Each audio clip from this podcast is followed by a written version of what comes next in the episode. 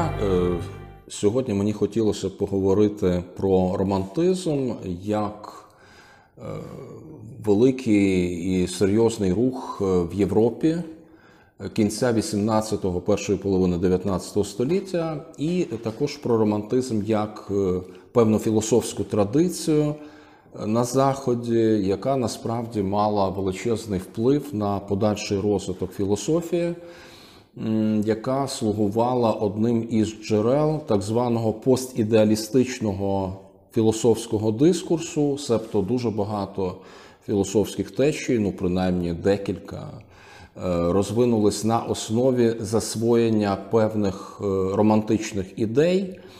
Про це варто буде теж сказати. Тобто є ширший контекст романтизму і вущий. Звісно, часто говорять про такий культурницький цивілізаційний е, тип е, розвитку, говорять про романтизм як противагу чи альтернативу до класицизму. Це як мистецький скоріше напрям і мистецький підхід. Але для нас е, буде важливіше інше, а саме вказати на те, що романтизм є справді важливим джерелом філософського розвитку і для заходу, для постідеалістичної філософії. Ще раз підкреслюю, це дуже важливий базовий елемент. Е, звісно, на початку варто зосередитись на хронології і вказати на те, що для виокремлення романтизму як е, певного світогляду, як е, певного філософського напряму. Е, дуже серйозну роль відіграли німці, і констатують дослідники, що саме на зламі, а по суті на самому початку, зламі 18-19 століття чи на початку 19 століття, е, в Німеччині діють в двох університетських містечках, таких як Єна і Гайдельберг. Діють два гуртки. Відповідно, так вони й були названі: Єнський гурток і Гайдельберзький гурток. Ем, вони задавали тон, вони ставали септонімці, німецькі мислителі, е, ставали законодавцями мод е, в плані е, постулювання і зародження романтизму. І в цьому сенсі ми можемо виділити єнський гурток як те коло мислителів, яке долучалось до філософського обґрунтування, філософського обґрунтування. Е, романтичного світогляду, і е, більшою мірою, скажімо, вже гайдельберзький гурток е, спрямовувався на питання історії, фольклору. І в цьому сенсі, звичайно, доводиться констатувати деяку розбіж... деяку незбіжність, деякі відмінності. В цьому сенсі, звичайно, це треба теж мати на увазі. Хоча для філософії, ясна річ, найбільш вагому роль відіграє саме єнський гурток, зокрема такі мислителі, як Новаліс, брати Шлегелі, старший брат Август, молодший Фрідріх, е, богослов Фрідріх Шляєрмахер. Е, ну і молодий Шелінг, видатний німецький філософ, теж належить до єнського гуртка. Е, хотілося б теж е, відзначити, що е, десь є потреба все-таки більшу увагу на початку звернути на романтизм як загальнокультурницький рух в Європі початку 19 століття, і при цьому варто наголосити на тому, що будь-яка сфера духовної діяльності так чи інакше позначена впливом романтичних ідей, романтичних умонастроїв. Але для нас е, найбільш важливим є здатні, найбільш важливим є момент взаємодії е, між літературою і філософією, тобто, як би далекосяжно не проникав романтизм в духовній культурі того часу, причому і в Європі, і навіть в Сполучених Штатах Америки, тим не менше, ми особливо маємо відзначити плідну взаємодію між літературою. І філософією, і те, що ми кажемо про німців, як про законодавців мод в романтизмі, ми теж повинні відзначити ну таку загальновідому хрестоматійну річ, е, що німців е, саме приблизно в той час дуже модно, е, дуже прийнято називати нацією мислителів і поетів, чи поетів і мислителів. Себто і поезія романтизму, і мислення, філософія романтизму вони е, взаємодіють і є серйозний процес взаємозбагачення. Е, цей е, аспект теж потрібно пам'ятати, але е, все ж таки я хотів би підкреслити ту особливість що романтизм все-таки виникає як противага до просвітництва. Тобто ми казали про те, що є якби класицизм, як мистецький художній напрям, і є з іншого боку романтизм як е, противага, як е, певна критика і е, певна альтернатива. Але все ж таки.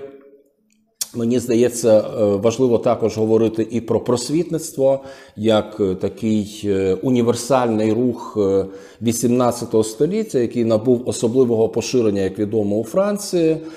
Зараз не місце говорити про його якісь детальні все ж таки особливості, але принаймні варто звернути увагу на те, що в романти... перепрошую, в просвітництві, на відміну від романтизму, скажімо така є ціла низка, ціла. Цілий ряд е, факторів, е, цілий ряд підходів, які є абсолютно неприйнятні для романтики. Взагалі, треба сказати, це теж така загальновідома констатація, що романтизм виникає як наслідок розчарування в підсумках е, тих суспільно-політичних процесів, які мали місце в кінці XVIII століття, і один з найбільш яскравих прикладів. Такого неприйняття це звичайно явище великої французької буржуазної революції, оскільки реальність виявилась е, такою жалюгідною карикатурою на ті блискучі обіцянки, які були дані видатними філософами-просвітниками. І, звичайно, ті ріки крові, ця гекатомба жертв, яка була принесена на вівтар е, Великої французької буржуазної революції, все це значною мірою якби е, компрометувало той просвітницький рух. Але в нашому Е, випадку важливо наголосити на принаймні таких чотирьох аспектах відмінності просвітництва з одного боку і романтизму з іншого. Зокрема, мова йде про механістичний підхід до дійсності з боку просвітників, і на противагу до цього органічний підхід до реальності з боку романтиків.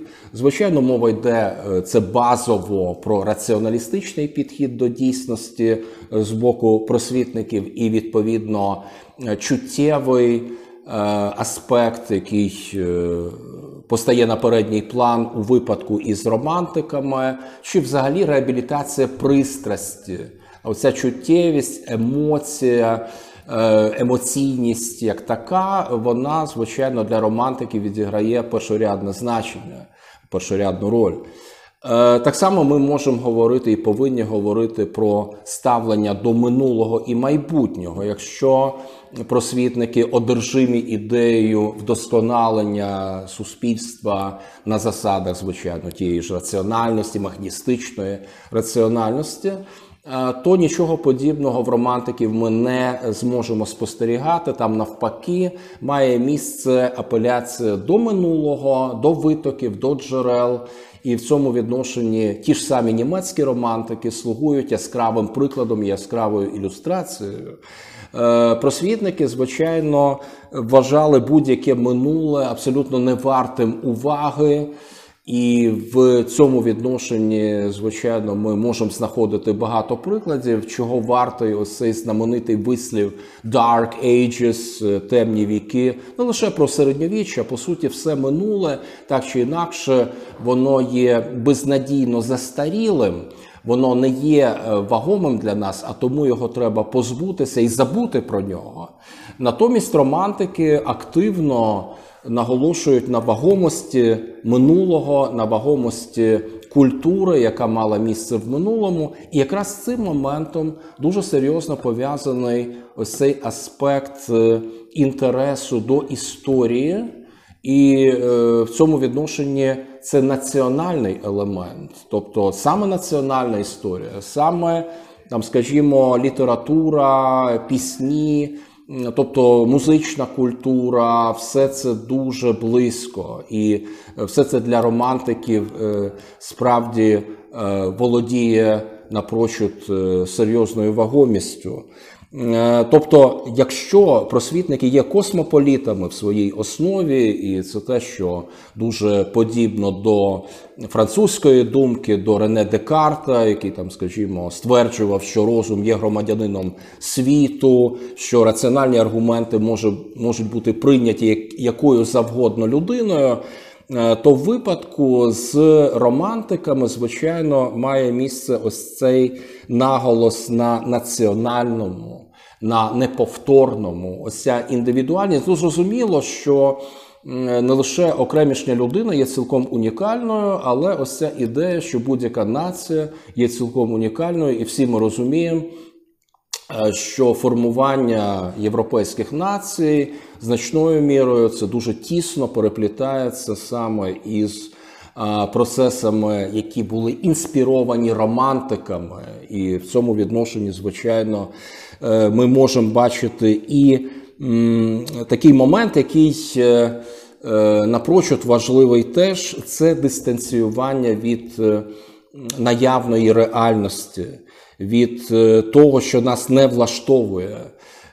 Ну, Свого часу в античності ми пригадуємо цей знаменитий концепт космос, та оця досконалість, лад, певний порядок, певна гармонія, та, тобто космеї вдосконалювати.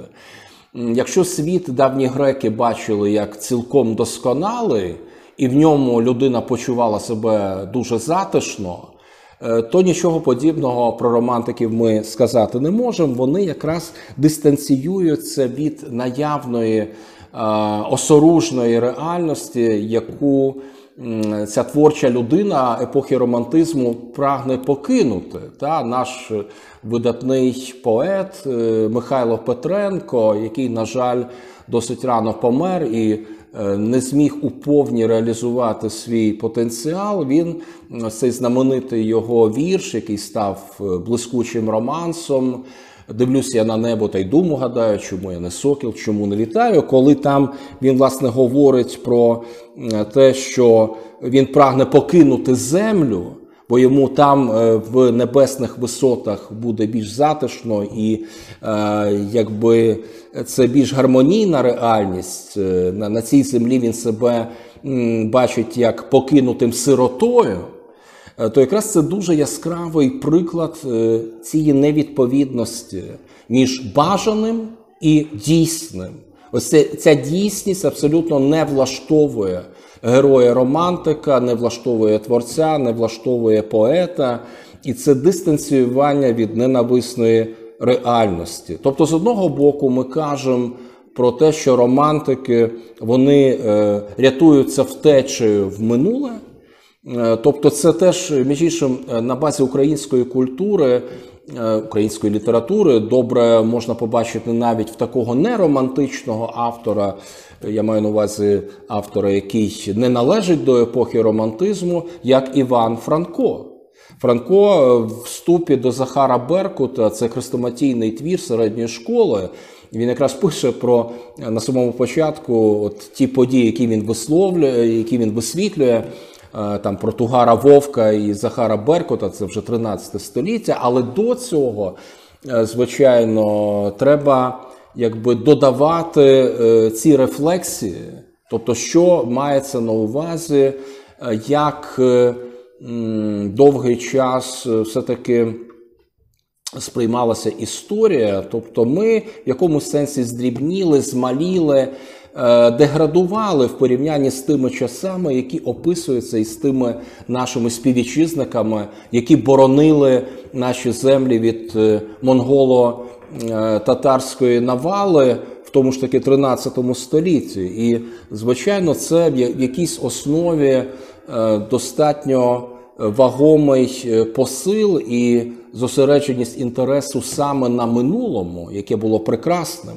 Так от для романтизму ось цей часовий темпоральний момент, коли ми кажемо саме про минуле, е, ну, загальноєвропейський цей тренд дуже добре виражається, скажімо, в постаті Вальтера Скотта. Вальтер Скотт, який пише історичні романи, і, звісно, взагалі сам жанр історичного роману саме тут розпочинається. І ми усвідомлюємо, наскільки це вагомо не лише для цього британського автора, але мова йде очевидно про всю Європу, і, зокрема, і про українську історію, де теж е, якраз в цей час ми знаходимо пожвавлення інтересу до національних витоків, і це є зрозуміло. Е, зрештою, не тільки час, але й простір важливий в цьому відношенні. Романтики не лише поринають в минуле не лише якби прагнуть е, покинути недосконале сучасне і якби ідеалізувати минуле. Що, до речі, є не тільки романтичною ідеєю, зрозуміло, ідея золотого віку є значно більш давньою, але мова йде і про простір. Принаймні, коли ми кажемо про якісь екзотичні далекі країни, то вони завжди дуже приваблюють, вони не зачеплені цією зіпсованою зашкарублою цивілізацією, і тут е, має місце е, певна ідеалізація доброчесного, незіпсованого дикуна. І в цьому відношенні, звичайно, ми повинні пам'ятати фігуру Жан-Жака Руссо, який, хоча і був не те, що номінально він дійсно був е, справді просвітником, але дуже особливим просвітником, який, незважаючи там на свої ідеї е, суспільного договору, чи, скажімо, е, виступу щодо вагомості науки і вагомості цивілізації, тим не менше він, як відомо, дуже болісно переживав втрату зв'язку людини із природою. І в цьому сенсі, звичайно, в якомусь все-таки плані ми можемо сприймати е, Жан-Жака Руссо як предтечу е, саме романтиків. І романтики дуже шанобливо ставились до Жан-Жака Руссо. Але коли ми кажемо про екзотичні краї і бажання не лише втекти в іншу епоху, але й втекти на інші простори і якби в інші далекі країни. Е, то, е, звичайно, ми можемо згадати і Гьоте. Гьоте, Йоган Вольфган Гьоте, звичайно, є представником так званого ваймарського класицизму, але в нього був певний флірт, як кажуть літературознавці, і взагалі люди, які займаються цією епохою. В нього був флірт з романтизмом, який виразився в написанні ним е, Гьоте роману.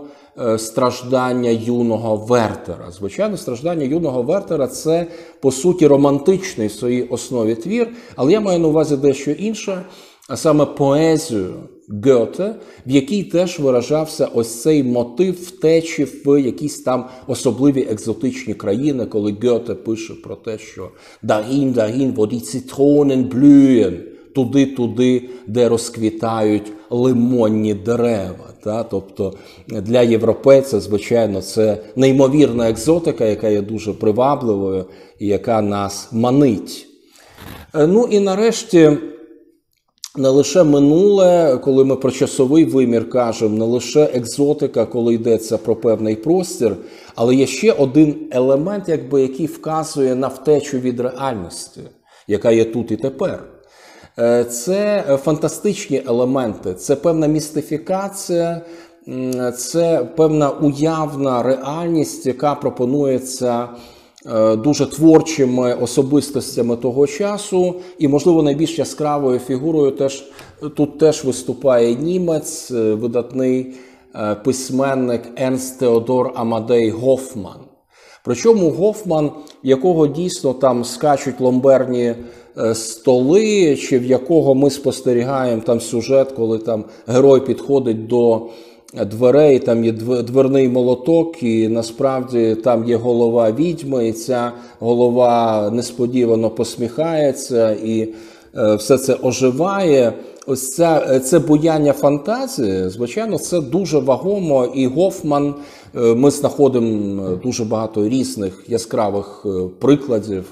Такої фантасмагоричної ситуації, радше знаком мінус, не лише ось ця відьма, але, скажімо, крихітка Цахес на ім'я Цинобер, та ця дуже вагома його така сатира. Але це знову ж таки дуже чи там Лускунчик, та знамениті такі герої Гофмана. Але я би звернув увагу саме на його третє свідомо ним обране ім'я Амадей. Це очевидно пов'язано із Моцартом, і постать Вольфганга Амадея Моцарта тут є вельми суттєва в тому сенсі, що все-таки для романтики, для романтизму саме ідея музикальності вона є дуже суттєвою, і це помітно і в прозі, і, звичайно, в поезії, і в якихось інших літературних жанрах, в драматургії так само. Тобто ця річ є справді дуже вагомою, і нам потрібно на неї звертати увагу. Отже, ці три елементи, звичайно, минуле, екзотичні краї і фантастичні сюжети, але так чи інакше. Це той романтичний герой, який дуже болісно, який дуже важко переживає невідповідність того, що прагнеться людиною, до того, що її оточує, що є наявним. І в цьому сенсі є ще один дуже важливий елемент, точніше, дуже важлива така ідея, властива для романтизму. Це наголошування на змінності, на рухові, на динаміці, на становленні. Та? Тобто, ось цей момент становлення це те, що дещо пізніше, вже в другій половині 19 століття, відіграватиме вкрай важливу роль для такого німецького філософа, як Фрідріх Ніцше. Ніцше говорив про «das Werden», про становлення і будь-яке людське буття чи розвиток суспільства, цивілізації, так чи інакше підпадав під вплив цієї змінності і цього становлення. Так от, от в цьому відношенні романтики нерідко демонструють відхід від певних класичних канонів, класичних підходів, ну чого вартий знову ж таки ось цей дискурс античності. Який виражався в того ж таки Арістотеля. Арістотель, який, наприклад, міг казати про закон тотожності. Взагалі, ми кажемо, що давні греки, по суті, вони завжди за певними явищами шукали сутність, і вони прагнули цю самототожну сутність віднайти. З цією сутністю можна інтелектуально маніпулювати. Байдуже, чи цією сутністю є вода у Фалеса, чи апейрон в Анаксимандра, чи число в Піфагора, чи ідея в Платона і так далі. Тобто, насправді, наголос на цій самототожності для давніх греків є надзвичайно важливий. Тобто, стіл є столом. Це певна така непорушна, непорушна речова субстанція. Натомість романтики до цього підходять інакше. Стіл це момент певного процесу. Так само, як ми кажемо, що ну от ми можемо стіл сприймати як певний елемент, тобто спочатку там насіння, воно проростає в дерево, дерево потім буде перетворене в дошки, дошки стануть столом, але стіл є недовговічним, в якийсь момент він зруйнується, чи його спалять, він перетвориться в пил і прах і так далі. Тобто, ось цей момент такої динаміки. Він напрочуд важливий, тобто про самототожність не йдеться. Самототожність будь-якої речі це ілюзія, тобто будь-яка річ лише елемент, лише якийсь власне момент процесу. І це достатньо сумний спосіб дивитися на речі. І, між іншим, для романтиків особливої ваги набуває ідея рефлексії про власну смертність. Це достатньо такий песимістичний настрій чи умонастрій, який е, виникає на романтичному ґрунті. Хоча знову ж таки при цьому романтики нерідко апелюють до віри в безсмертя душі, і це дуже серйозна, дуже сильна. Е, така втіха, втішання, і це елемент християнства, безумовно, в першу чергу. І в цьому відношенні, звісно, є ще один аспект, який потрібно е, згадати, на який варто наголосити, це момент реабілітації християнства. Тобто, на фоні з тим, що відбувалося е, в межах того ж таки просвітництва, ми спостерігаємо в рамках романтизму саме бажання не просто повернутися і не лише повернутися до національних коренів, до національних джерел, але це і повернення до християнства, це реабілітація християнства. Причому е, значно частіше це не реабілітація християнства в якомусь там схоластичному ключі, е, там, скажімо. Е, така закругленість мислення, там, скажімо, силогістика важлива для Томи Аквінського чи якісь подібні сюжети, а романтиків радше цікавить е, така ірраціоналістична пітьма середньовіччя, саме ірраціональний момент, який оця е, якась магічна, містична сторона середньовіччя, це важливіше для романтиків, і це ми добре бачимо в різних літературних сюжетах. І, зрештою. Я вже відзначав про межу, про е, певну якраз е, рубіжність 18-19 століття. В цьому відношенні дуже цікавим, як на мене, є 1799 рік. В цьому році виходить у світ три е, роботи, напрочуд важливі для становлення німецького романтизму. Це роман Шлегеля, Фрідріха Шлегеля Люцінда. Е, це е, робота Новаліса Християнство або Європа, і це робота Шляєрмахера про мови про релігію, звернення до освічених людей, які її зневажають. Тобто, це е, в якому сенсі проривний рік, і ми можемо казати, що це межа 18-19 століття, але в будь-якому разі, особливо в Наваліса і Шляєрмахера, ми е, вбачаємо ось цю спробу повернутися до християнських витоків. Е, чи це робить власне поет Новаліс? Чи письменник Новаліс, чи це робить, але філософуючий письменник, що важливо додати, чи, наприклад, це робить е, такий видатний теолог, як Фрідріх Шляєрмахер. Тобто, звичайно, це одночасно робиться. І, по суті, і Новаліс, і Шляєрмахер, і Шлегель, вони всі належать до єнського гуртка. І, е, звичайно, їх багато що об'єднує. Ось це бажання запропонувати нову програму, але ця програма значною мірою базується на спробі відновити втрачені в просвітництві чи навіть скомпрометовані. Чи зневажені, чи упосліджені, чи маргіналізовані в епоху просвітництва християнські цінності. Тобто, звичайно, ми тут спостерігаємо бажання повернутися до втраченого. Ну і хотів би повернутися до цієї процесуальності. Та? Ми кажемо про е, те, що е, бажання все бачити в е, категоріях моментів, моментів якогось єдиного процесу. І з одного боку, це певною мірою песимістичний сюжет. Не випадково романтики повертаються до таких е, велетнів минулого, які наголошували на моменті смертності, е, таких як Шекспір, чи Сервантес, чи Кальдерон.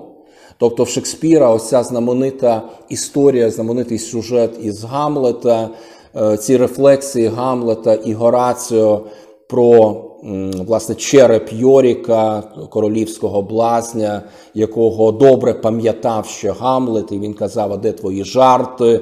Він бачить оці кості, які погано пахнуть. Він каже про Олександра Македонського. А що от е, він так само перетворився в такі кості? Ну, звичайно, це не тільки сюжет Шекспіра. Звичайно, ми е, в близькосхідній е, традиції можемо яскраво спостерігати цей сюжет. Приміром, дуже активно він на цьому наголошує Омар Хаям і деякі інші теж поети.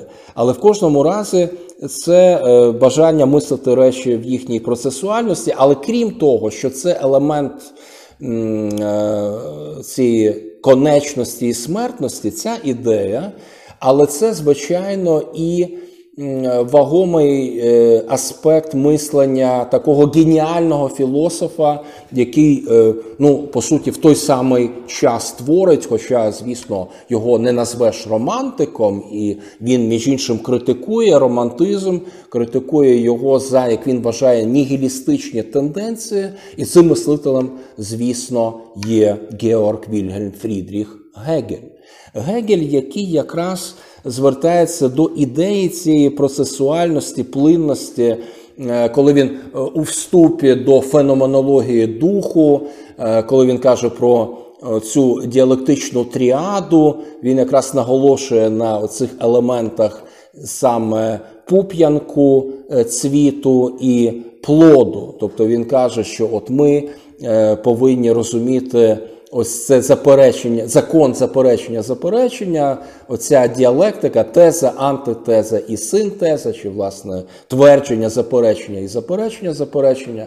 І він надає цьому універсального виміру. І ми можемо навіть сказати, що такі критики Гегеля, як Єркегор, вони насправді нерідко апелюють до цієї діалектичної тріади. Там е, ми можемо згадати три стадії людського існування у К'єркегора, які по суті теж є тезою, антитезою і синтезою. Е, чи там ми кажемо про античність середньовіччя відродження, та чи про якісь інші моменти, які підкреслюють ну, релевантність цієї ідеї Гегеля про е, таку триєдиність розвитку. Крім того, звичайно, мова йде і про такі е, діалектичні закони, як єдність і боротьба протилежностей. Е, одна і та сама людина в семирічному віці вона є однією, там в 14-річному віці, 25-річному віці, в 50-річному віці вона стає е, суттєво інакшою, але вона залишається тією самою людиною. Тобто, це дійсно єдність і боротьба протилежностей в одній істоті. Так? Колись видатний. Е, давньогрецький е, лікар, е, дослідник Гіппократ, власне, говорив про 70-річний вік людини і казав про те, що там кожні 7 років відбуваються певні незворотні зміни в організмі. і Він е, ці 10 елементів по 7 років він дуже чітко розписував. Отже, та сама людина, але наскільки вона міняється з плином часу, і як це все е, з фізіологічної точки зору теж може досліджувати. Ще знову ж таки перехід кількісних змін в якісні е, це ще один оцей діалектичний закон, вкрай важливий для Гегеля. Тобто ми кажемо про воду, яка там дійсно кількісно, ми кажемо про температуру, е, там нуль, коли вода перетворюється в лід, чи 100 градусів е, по Цельсію, коли вода перетворюється в пару, в інший агрегатний стан. Тобто ми кажемо перехід кількісних змін в якісні. Це знову ж таки ось цей момент процесуальності і Гегель. В цьому відношенні, звичайно, він багато в чому солідаризується із романтиками, при тому, що він схильний багато що в романтизмі критикувати.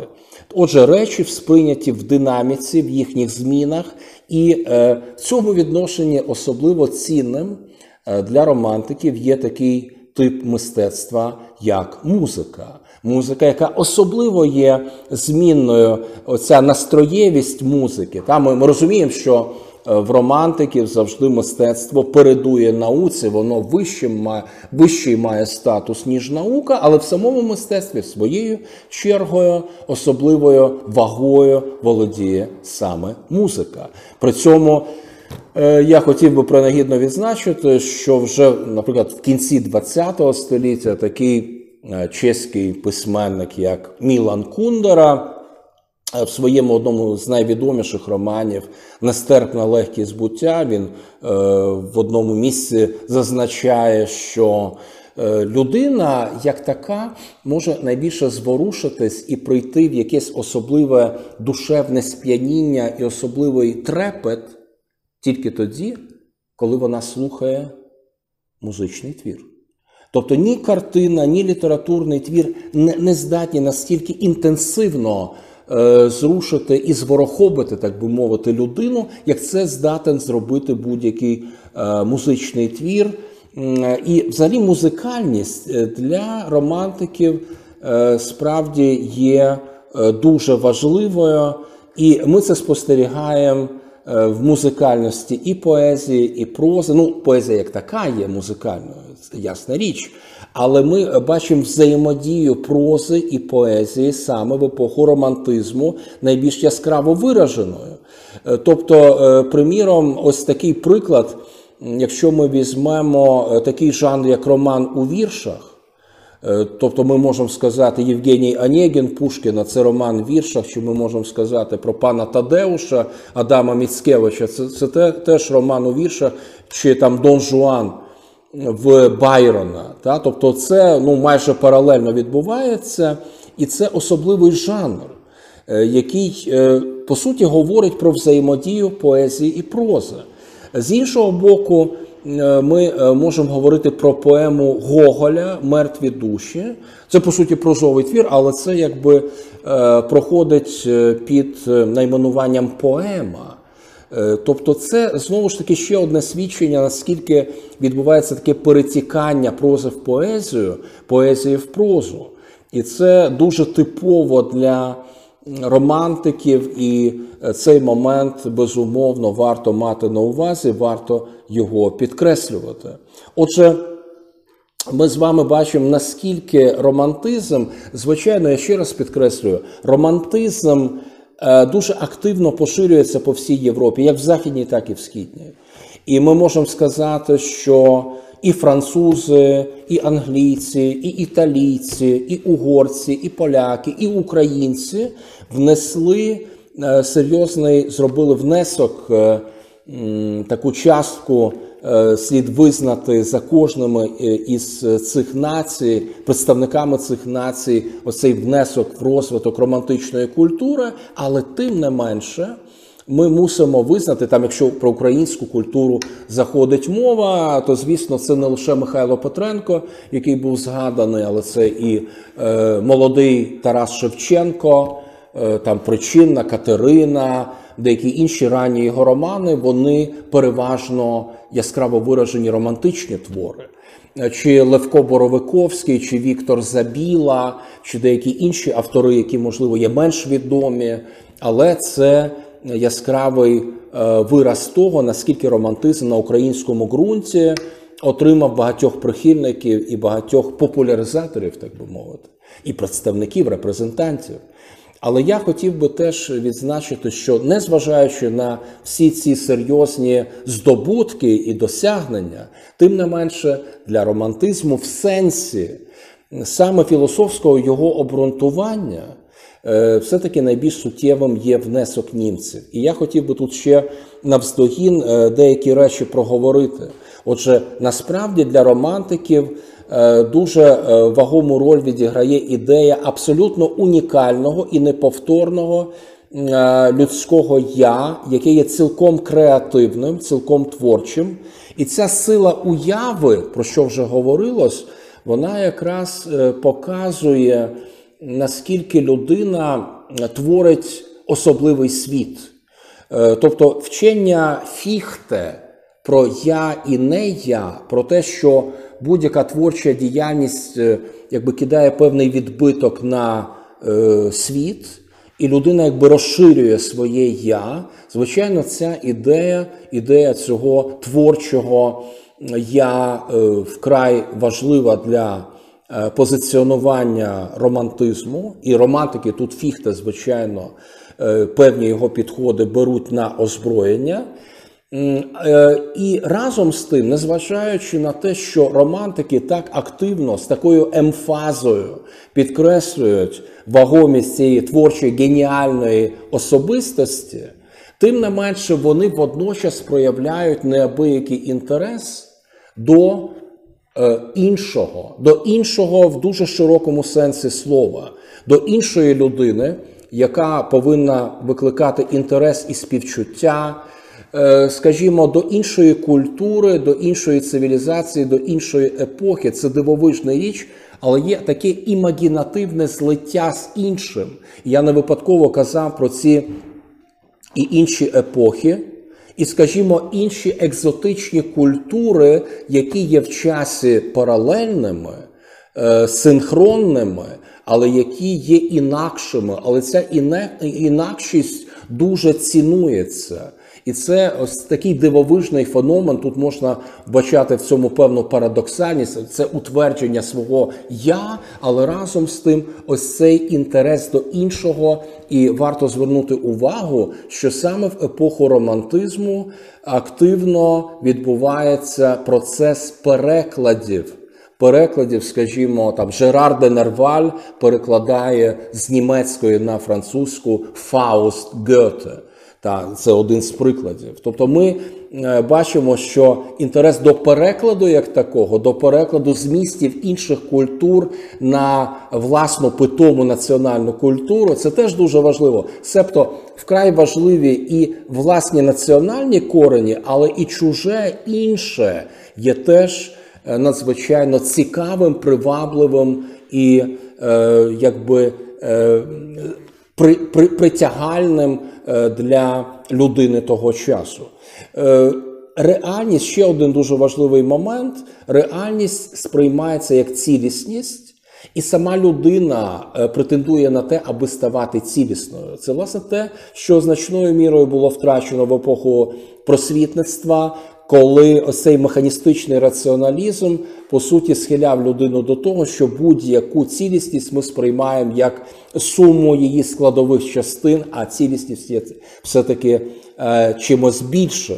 Ну і знову ж таки, ось цей момент е, механістичності супроти органістичного, органічного начала, природного начала. Це повернення до природи, та це теж е, надзвичайно важливий елемент, е, характерний для романтиків і для власне глашатаїв цієї романтичної культури. Отже, ці всі якості, про які йшлося, отже, і інтерес до історії, і інтерес до національних джерел. Е, і інтерес до людини в її чуттєвому, пристрасному, емоційному е, емоційній іпостасі, емоційній природі, все це Е, надзвичайно відрізняє романтики від просвітників з одного боку, а з іншого боку, звичайно, ми повинні пам'ятати про те, що романтики е, постають як предтечі е, тих. Постідеалістичних новаторських кроків у філософії, які вже матимуть місце в середині і в другій половині 19 століття, і коли ми кажемо про новітню західну філософію, то багато в чому вона розпочинається, вона е, ну якби зароджується саме на основі багатьох тих підходів, які вже практикували романтики, і власне оця міждисциплінарність вона є теж надзвичайно важливою. Та тут ще одне доповнення. Все таки з одного боку, ми можемо констатувати, що і в просвітництві е, мало місце е, певне бажання е, якби досягати взаємодії між літературою і філософією, бо, скажімо, і Вольтер, і Дідро, і Монтеск'є, і, скажімо, той же ж Руссо, вони одночасно писали і літературні тексти, і тексти філософські, і разом з тим, все-таки там не було ось цього бажання, яке дуже добре, між іншим, виразив такий німецький романтик, як Новаліс. Новаліс, який, е, власне, говорив: є поетіша, десто вага. Чим поетичніше, тим істинніше. Тобто поезія якби є певним критерієм істинності, чого, очевидно, в жодному разі ніколи не могли б Е, артикулювати, не могли позиціонувати е, просвітники. Е, Для просвітників такий підхід був очевидно вкрай чужим, і е, ні до чого подібного вони е, не додумувались. Ось ця знову ж таки співпраця, взаємодія літератури і філософії виходила на новий рівень, і е, це е, мало е, вже наслідки для подальшого стилю мислення. І от яскравий приклад з одного боку, в тому ж таки 19 столітті, це данський мислитель Сорен Кєркегор, а з іншого боку, е, це німецький філософ Фрідріх Ніцше, чи якоюсь мірою сюди може зараховуватись і Артур Шопенгауер ще раніше, тобто який передував Ніцше і передував Кєркегорові. Тобто е, це зовсім інший спосіб донесення до реципієнта певних ідей. Тобто тут, е, якби, е, грубо кажучи, література стає філософічною, філософія літературною. Але цей момент багато в чому е, якби торував собі шлях завдяки тому, що зробили романтики. І ця заслуга романтиків теж повинна бути відзначена. Е, В подальшому варто буде звернути увагу на сам розвиток цієї філософії, так званої постідеалістичної філософії, і це буде вже темою е, нашого наступного розділу, нашої наступної короткої лекції. А стосовно романтизму, я думаю, ось ці загальні акценти, які були зроблені, е, думаю, цього е, наразі буде достатньо.